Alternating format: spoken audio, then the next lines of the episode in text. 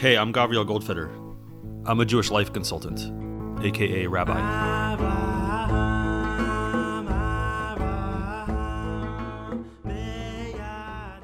Some of the key characters in Tanakh have two names. Some of them, like Moshe and like Yitro, even have seven names. But many of the key characters have two names, and these names give a lie to two different personalities, two different levels or layers of self. And they also would hint towards two different mountains. So we find Avram and Avraham. Avram is a mighty father. Avraham is a father to many nations.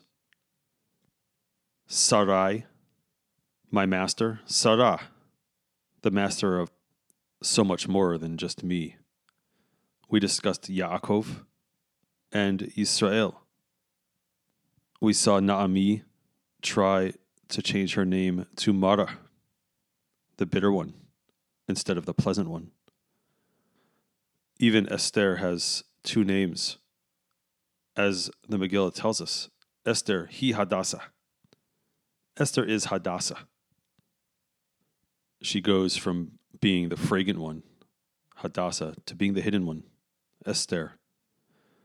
Noach also has two names, but interestingly enough, they're the same name.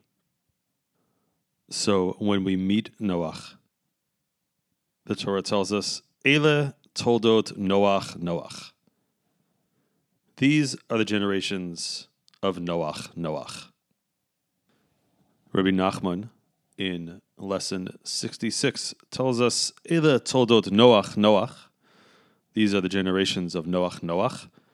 Quoting from the Zohar, Noach La'ela, Noach Latata. The Noach above and the Noach below. A Noach in potential, a Noach actual. It would seem that there is a gap between who Noach is and who Noach could or will become.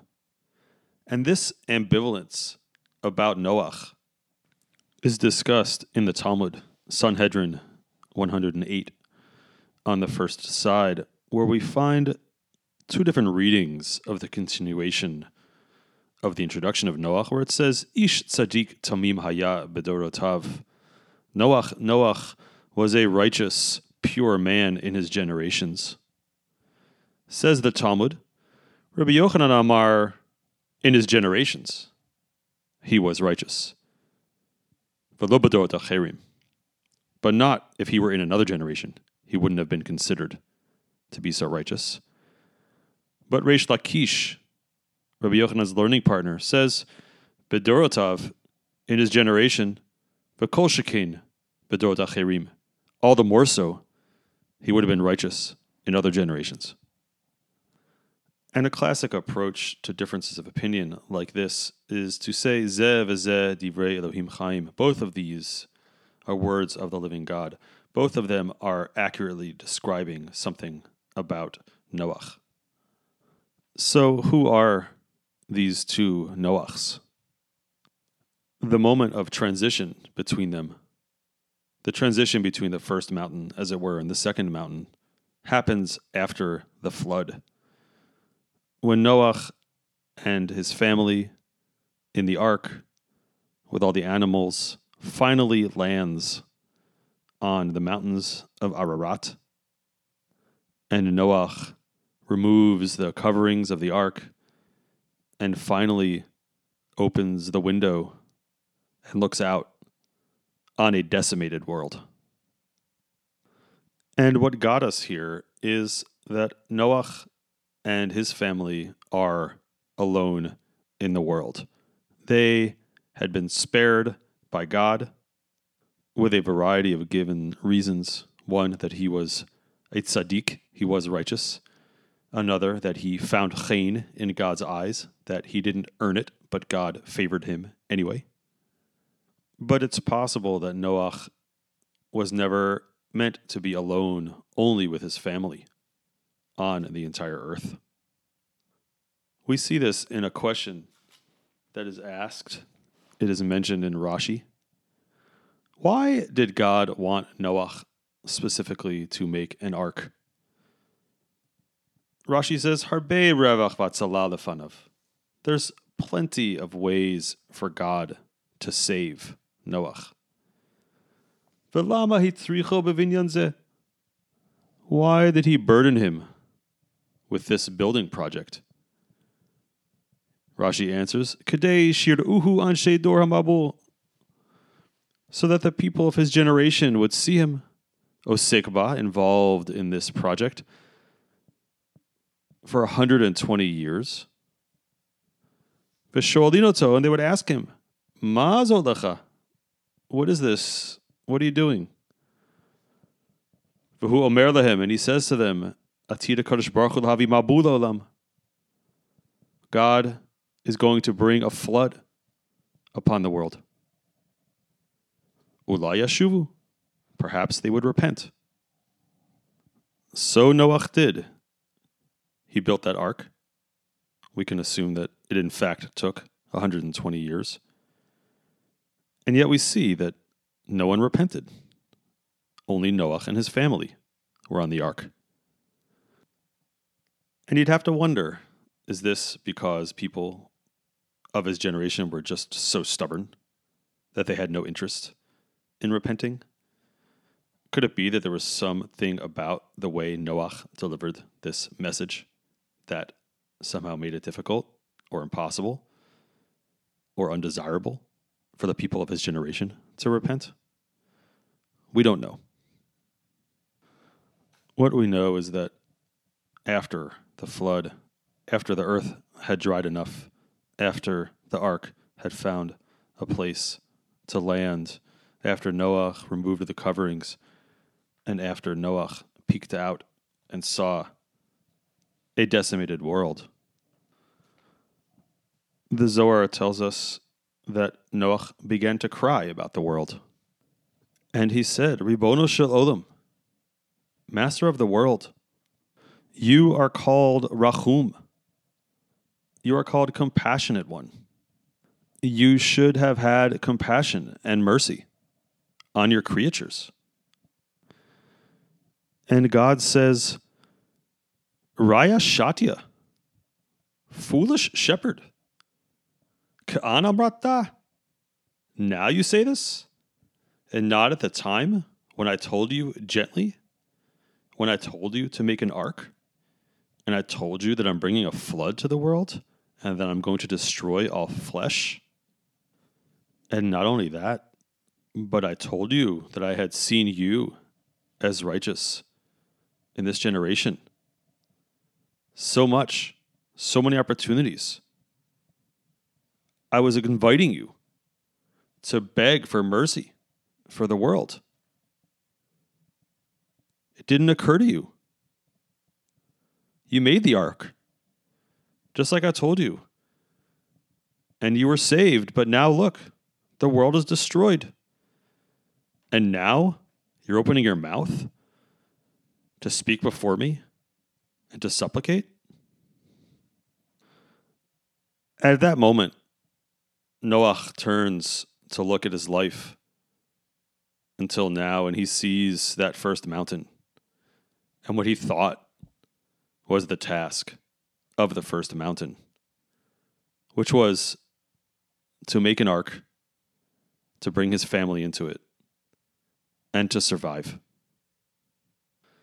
And perhaps he looks back on the choices that he's made, and maybe he even looks back on the ways that he regarded himself. And maybe he realizes that he bought into that understanding of him as only being the lower Noach, of those two spirits, of that Noach, Noach, the Noach below and the Noach above. Maybe he only believed the below one. And maybe he believed Rabbi Yochanan. Rabbi Yochanan said, Yeah, Noach, he's pretty good. Amazing for his generation, but if he would have been in another generation compared to someone like Abraham, he would have been nothing. Maybe he didn't realize when he looked at himself that he also contained Noach Leila, this higher Noach, this amazing potential. And maybe at that moment, he realized that he could have listened to Rabbi Yochanan's partner, Reish Lakish, who said, Wow, if Noach could remain righteous, even in that generation with no one else around, no Abraham, no Yitzchak, no Yaakov, no Moshe, no nobody, no one to join with, no one to support with, no one to have a chavruta with, and he was still able to maintain any level of righteousness, imagine what he could have done if he'd had support, if he'd had a team, if he'd had a friend. And now, Noach realizes what he could have done, maybe what he should have done, what he didn't do, and what he must do. And so, says the Zohar, dovetailing, ha ha, back into the Torah reading of Noach, he brought korbanot at that time. Rather than wallow, he did what he could. He brought an offering to God. He did his tshuva. Now, certainly better late than never. He began to do what he could to make any effort that he could to tap into that higher Noach. And this is often the way with second mountains that before the second mountain can begin, a person's life, chas v'shalom, has to come crashing down.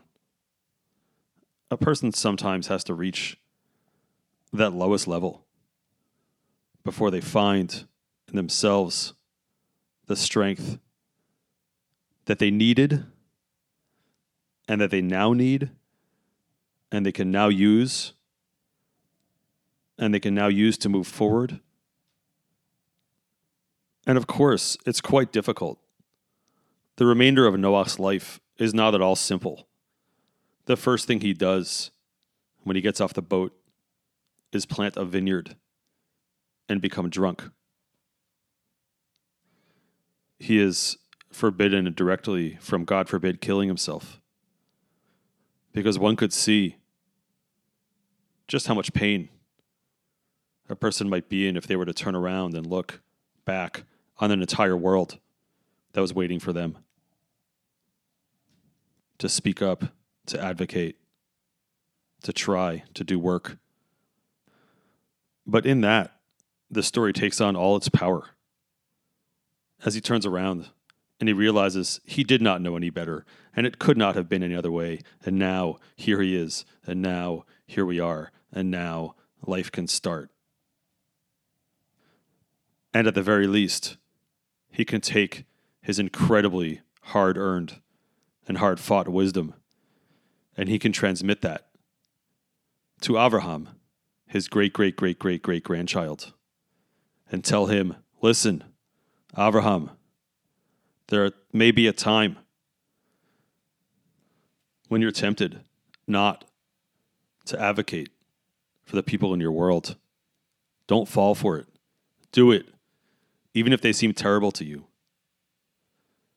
And Abraham took that wisdom, and when it came time to pray for Sodom, because God had said, I have found Sodom to be entirely wicked, Abraham would have remembered the lesson that Noah gave him and prayed for Sodom. And Abraham would have passed that down so that Moshe, at the key moment when he watched this nation that he had taken out of Egypt worshiping a gold cow, he might also have been tempted to abandon them and to build a new world.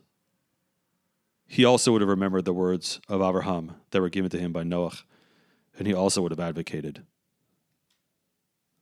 So, in the end, Noah's story it's a story of hope, but more accurately, it's a story of starting over. It's a story of perseverance. It's a story of just how low to the bottom of the second mountain a person might find themselves standing. And still yet the call that issues to a person to say, Yes, you're at the bottom, the very, very, very, very bottom of the second mountain. Now start climbing.